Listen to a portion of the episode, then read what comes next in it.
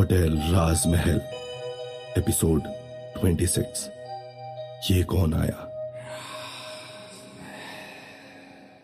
घर पहुंचकर, विशाल अपने कमरे का ताला खुला देखकर चौक जाता है और धीरे से दरवाजे के पास जाकर एक कदम आहिस्ते से दरवाज़ा खोलता है और सामने का नज़ारा देख विशाल के पैरों तले ज़मीन खिसक जाती है। विशाल देखता है कि सामने बेड पर अमन और प्रिया एक ही चादर के अंदर, एक दूसरे से लिपटे, एक दूसरे की बाहों में डूबे हुए हैं। यह देखकर विशाल को अपनी आँखों पर विश्वास ही नहीं होता। उसकी अपनी प्रिया अमन को जगह जगह पर चूम रही है और अमन उसके सुडोल बदन को अपने हाथों से सहला रहा है। देखते ही देखते अमन पैशनेटली प्रिया के होठों को चूमने लगता है। वो काफ़ी देर तक एक दूसरे के होठों से खेलते रहते हैं। अपनी आँखों से ये सब देखते हुए विशाल की आँखों में आँसू आ जाते हैं। तभी अमन के प्यार में पूरी तरह से डूबी।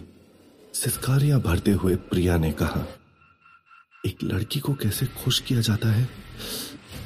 कोई तुमसे सीखे अमन?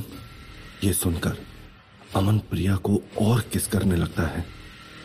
प्रिया अमन से आगे कहती है, मुझे जो आज तुम्हारे साथ महसूस हुआ, वो आज से पहले कभी विशाल के साथ नहीं हुआ।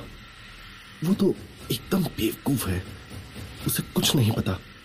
विशाल को तो तुमसे सीखना चाहिए।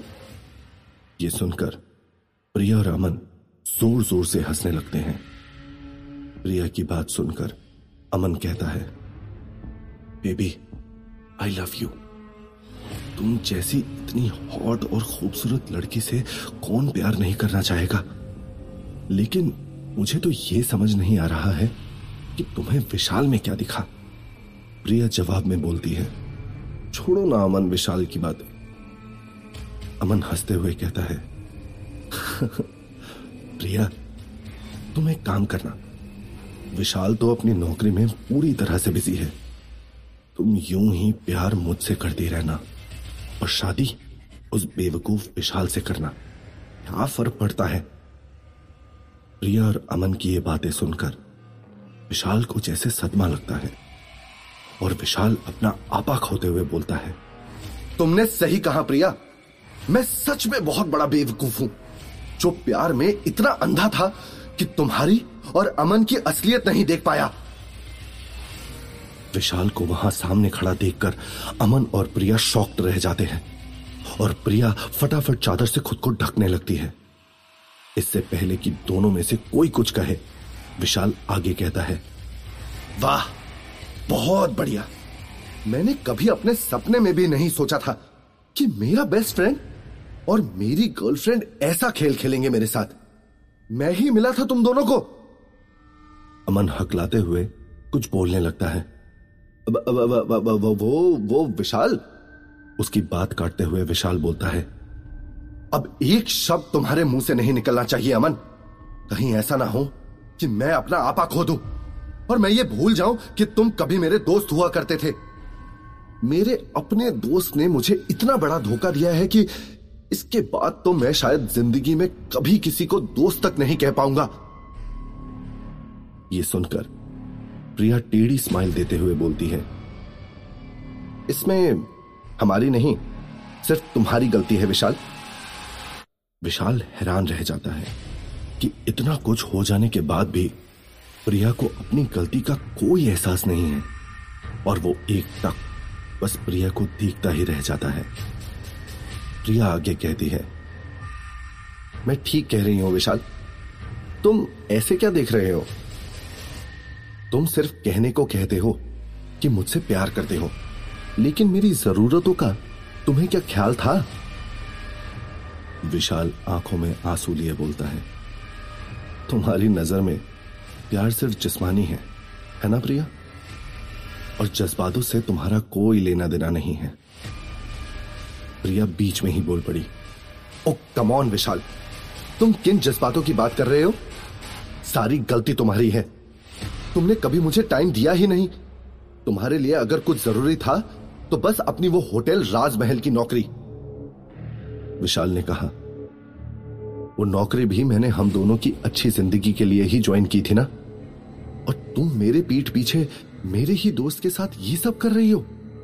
प्रिया ने कहा, हाँ, मैं अमन के साथ बहुत खुश हूँ, क्योंकि वो जानता है कि कैसे मुझे खुश रखना है। और अमन का सारा टाइम भी मेरा ही होता है। विशाल ने प्रिया की बात को बीच में ही काटते हुए कहा यह साला अमन जिसने अपने बेस्ट फ्रेंड की पीठ पर छुरा घोपते हुए एक बार नहीं सोचा, वो तुमसे क्या प्यार करेगा? जिसको तुम प्यार कहते हो ना, वो सिर्फ़ हवस है। विशाल आगे कहता है अच्छा हुआ, जो तुम दोनों की असलियत मेरे सामने आ गई, वरना पता नहीं कब तक तुम दोनों मुझे यूँ ही धोखा देते रहते। प्रिया और अमन कुछ बोल पाए, उससे पहले ही विशाल वहाँ से अपना सारा सामान लेकर निकलने लगता है। दरवाजे तक पहुंचकर विशाल पलटकर उन दोनों की तरफ़ देखता हुआ कहता है, मर गई आज दोस्ती और खत्म हो गया मेरे दिल से प्यार। इतना कहकर विशाल घर से बाहर निकल जाता है। ये सब देखकर बंसी मुरली से कहता है, देख, मैंने कहा था ना ये विशाल जब खुश होता है, तब कुछ ना कुछ गड़बड़ ज़रूर होती है। तो ठीक है ना? चल कम से कम इसी बहाने विशाल का इस चुड़ैल से तो पीछा छूटा। मुरली ने बंसी की बातों का जवाब देते हुए कहा, गुस्से में विशाल अपना सारा सामान लेकर होटल राजमहल ही आ जाता है और सामान को डेस्क पर रखकर सीधा मल्लिका के कमरे की तरफ़ चला जाता है। मल्लिका के कमरे के सामने पहुंचकर विशाल बिना एक भी सेकंड इंतज़ार किए अंदर दाखिल होता है। अंदर मल्लिका चेयर पर बैठी किताब पढ़ रही होती है, जिसका नाम है भूत प्रेत, सब है भ्रम। विशाल को अपने सामने खड़ा देख मल्लिका किताब को एक और रखकर खड़ी होती है और मुस्कुराती हुई विशाल से बोलती है, अब तुम्हें सच का पता चल गया ना विशाल? लेकिन विशाल को अपनी आँखों के आगे तो बस प्रिया और अमन एक दूसरे में खोए, चादर में लिपटे नज़र आ रहे होते हैं।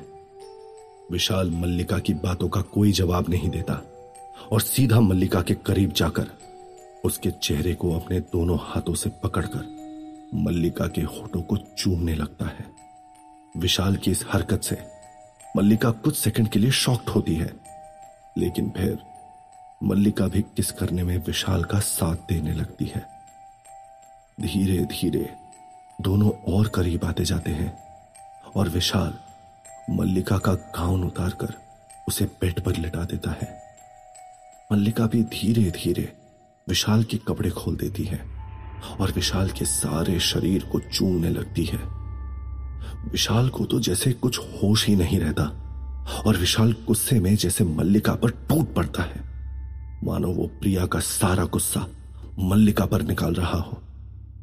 विशाल भी मल्लिका के बदन को सहलाने लगता है और उसे चूमने लगता है। दोनों एक दूसरे के बेहद नज़दीक आ जाते हैं और पूरी तरह से एक दूसरे में खो जाते हैं। लेकिन सारी हदें लांगने के बाद विशाल को एहसास होता है कि उसने एक भूत के साथ पूरी रात बिताई है। तो विशाल डर के मारे कांपते हुए एकदम से कोने में खड़ा हो जाता है। विशाल की हालत देखकर मल्लिका ज़ोर से हँसते हुए कहती है, क्या हुआ जान? तुम डर क्यों रहे हो? डोंट टेल मी कि तुम्हें मज़ा नहीं आया? लेकिन विशाल की तरफ़ से कोई जवाब ना पाकर मल्लिका बहुत खौफनाक आवाज़ में कहती है तुम मेरे हो। मेरे रहना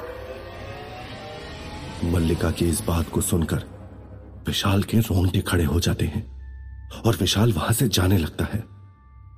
तब मल्लिका उसे रोकते हुए कहती है, सुनो विशाल, तुम रहने की चिंता मत करना। यहाँ पास ही में मेरा घर है।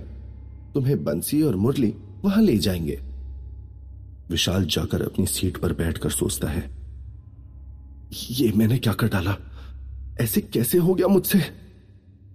तभी विशाल को किसी के आने की आहट होती है। विशाल देखता है कि एक लड़की एक बड़ा सा बैग लिए, बड़बड़ाती हुई अंदर की ओर ही चली आ रही होती है। उफ ओह कितना भारी बैग है मेरा। और ये कैसा होटल है? यहाँ कोई है भी या नहीं? उस लड़की ने कहा। उस लड़की की बातें सुनकर विशाल उसकी हेल्प करने के लिए आगे बढ़ता है और बैग उठाते हुए गलती से उस लड़की से टकरा जाता है। लड़की से टकराकर विशाल को एक अलग ही एहसास होता है। तो विशाल फिर से उस लड़की को छू कर देखता है। विशाल की इस हरकत से इस लड़की को गुस्सा आ जाता है और वो बोलती है एक्सक्यूज मी तुम्हारा ध्यान कहाँ है? लड़की की बात सुन विशाल हैरान होकर उससे पूछता है क्या तुम इंसान हो? विशाल का सवाल सुनकर वो लड़की शॉक्ड होते हुए बोलती है, ये कैसा सवाल है? हाँ इंसान हूँ, और नहीं तो क्या? भूत दिख रही हूँ मैं तुम्हें. गुलाबी होठ, नीली गहरी आँखें, गोरे गाल, जो शायद गुस्से की वजह से लाल हो गए हैं। गुस्से में सिकुड़ी भावे और सबसे प्यारे उस लड़की के गाल में पड़ने वाले टिम्पल्स विशाल को खुद की तरफ़ एक टक देखता देखकर उस लड़की ने कहा, ओ, हेलो, क्या, देख क्या रहे हो तुम? ये सुन विशाल को एहसास होता है कि वो काफ़ी देर से उस लड़की को देख रहा है। ये सोचकर विशाल कहता है आई एम सॉरी वो मैं कुछ सोचने लग गया था। अजीब पागल लड़का है। मुझे होटल में रुकना है, इसलिए एक रूम मेरे नाम से बुक कर दो और मुझे मेरे कमरे की चाबी दो। उस लड़की ने विशाल को कहा। लड़की के इतना बोलते ही पूरे होटल का माहौल बदलने लगता है। अचानक से ठंडी हवाएँ चलने लगती हैं, लाइट जलने बुझने लगती है अजीब अजीब सी आवाज़ें आने लगती हैं, जिसे देखकर वो लड़की हँसते हुए बोलती है ये क्या हो रहा है? लगता है तुम्हारे होटल में बिजली की कोई प्रॉब्लम है। उसे फिक्स करवा लो। ये सब देखकर विशाल बोलता है नहीं तुम यहाँ नहीं रुक सकती। तुम अभी के अभी यहाँ से चली जाओ। चली जाओ? वट डू यू मीन चली जाओ? ये क्या तरीका है? तुम यहाँ के मालिक नहीं हो और तुम मुझसे ऐसे बात नहीं कर सकते। मुझे मेरे कमरे की चाबी दो। मुझे यहीं रुकना है।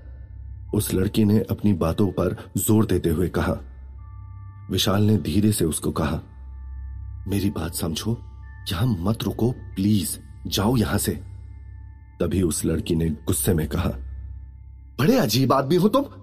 होटल में आए गेस्ट से ऐसे कौन कहता है? तुम्हारा मैनेजर कौन है? बुलाओ उसको। ये सुनकर विशाल हाथ जोड़ते हुए उस लड़की से कहता है, प्लीज़ अपनी जान बचाना चाहती हो तो यहाँ से चले जाओ। वो लड़की कुछ बोलने वाली होती है कि वहाँ मल्लिका आ जाती है और वो कहती है, विशाल, कैसे ऐसे बात नहीं करते? उन्हें रुकना है तो चाबी दे दो उन्हें उनके कमरे की। मल्लिका की बात सुनते ही उस लड़की ने खुशी से विशाल की तरफ़ देखते हुए कहा, सुना, क्या कहा उन्होंने? अब मुझे चाबी दो और मेरा नाम दिव्या है। नोट कर लेना। समझे रिसेप्शनिस्ट? इतना कहकर दिव्या चाबी लेकर अपने कमरे की तरफ़ चली जाती है। अभी कुछ ही देर हुई थी कि दिव्या के कमरे के पास से चीखने की आवाज़ आती है। आवाज़ सुनकर विशाल अपने डेस्क से उठते हुए कहता है, ये तो होना ही था। और दिव्या के कमरे की तरफ़ चला जाता है। विशाल ने देखा कि दिव्या अपने कमरे से बाहर खड़ी किसी चीज़ की तरफ़ इशारा करके चिल्ला रही होती है। दिव्या जैसे ही विशाल को करीब आता देखती है, भागकर उसके पास जाती है। उसका हाथ पकड़कर उसके पीछे छिप जाती है और बोलती है यहाँ यहाँ एक कटा हुआ हाथ था ये दरवाज़ा उस हाथ ने ही खोला। ये सुनकर विशाल दिव्या से कहता है, बस, कटा हुआ हाथ? मैंने मना तो किया था। पर तुमने माना नहीं। अब भुग तो और रहो होटल राजमहल में। बहुत शौक था ना तुम्हें यहाँ रुकने का? इतना कहकर विशाल वहाँ से चला जाता है। दिव्या डरते डरते अपने कमरे में जाती है और वहाँ सब कुछ सही देखकर बिस्तर पर लेट जाती है। दिव्या पहले से ही काफ़ी थकी हुई थी, इसलिए बिस्तर पर लेटते ही दिव्या को नींद आ गई। दिव्या को सोए हुए थोड़ा ही समय बीता था कि दिव्या को एहसास होता है, जैसे कोई उसका कंबल खींच रहा है। दिव्या इस एहसास को यूँ ही समझकर टाल देती है और नीचे गिरे कंबल को फिर से ओढ़कर सो जाती है। लेकिन फिर थोड़ी देर बाद कोई दिव्या को ज़ोर से धक्का देकर बेड से नीचे गिरा देता है। दिव्या हड़बड़ा कर उठ जाती है और इधर उधर देखने लगती है। लेकिन पूरे कमरे में कोई नहीं होता। दिव्या ने खुद से बड़बड़ाते हुए कहा हो सकता है मेरा वहम हो?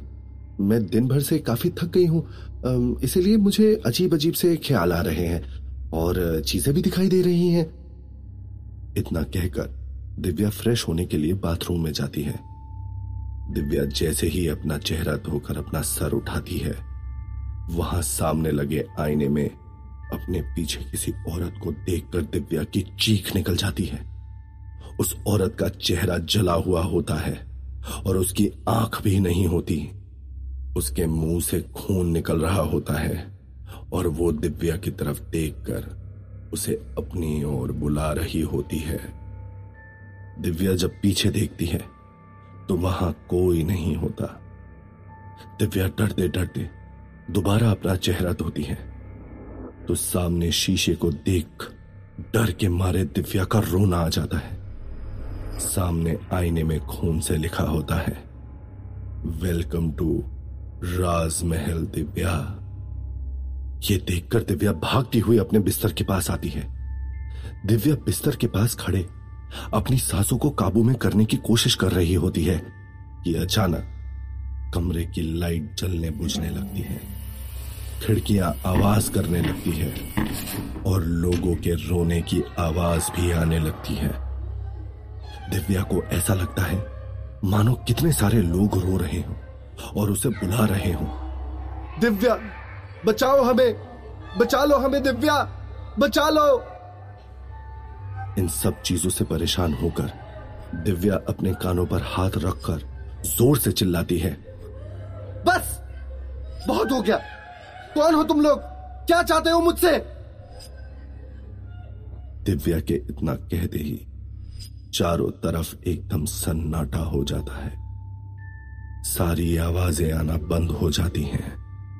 तेज हवा का चलना बंद हो जाता है और दिव्या के सामने वाली दीवार में खून से उभर कर लिखा जाता है वेलकम टू राजमहल दिव्या। ये सब देखकर दिव्या गुस्से में चिल्लाती है। अगर ये सब मज़ाक है तो प्लीज़ ये सब बंद करो। मुझे ऐसे मज़ाक बिल्कुल पसंद नहीं। होटल राजमहल में जो भी होता है वो सब सच होता है दिव्या। कोई मज़ाक नहीं। इस आवाज़ को सुनकर दिव्या डर के मारे कमरे से भागती हुई नीचे रिसेप्शन पर चली जाती है। रिसेप्शन पर विशाल को खड़े देखकर दिव्या विशाल को हाफते हुए बताती है। मे, मेरे कमरे में लाइट कुछ हो रहा है। कुछ करो लोगों की आवाज़ें आ रही हैं। कोई बोल रहा है खून खून भी था मेरे कमरे में। दिव्या की सारी बातें सुनकर विशाल दिव्या से आहिस्ते से कहता है अब समझी? मैं क्यों मना कर रहा था होटल राजमहल में रुकने से? पर नहीं, तुमको तो यहीं रुकना था। तो अब रुको। अभी तो बस शुरुआत है। आगे आगे देखते जाओ। ये होटल राजमहल तुम्हें क्या क्या रंग दिखाता है? तो क्या होगा कहानी में आगे? ये दिव्या कौन है? और कैसे होटल राजमहल में आ पहुँची है? अब कौन सी नई चुनौती आएगी विशाल के सामने?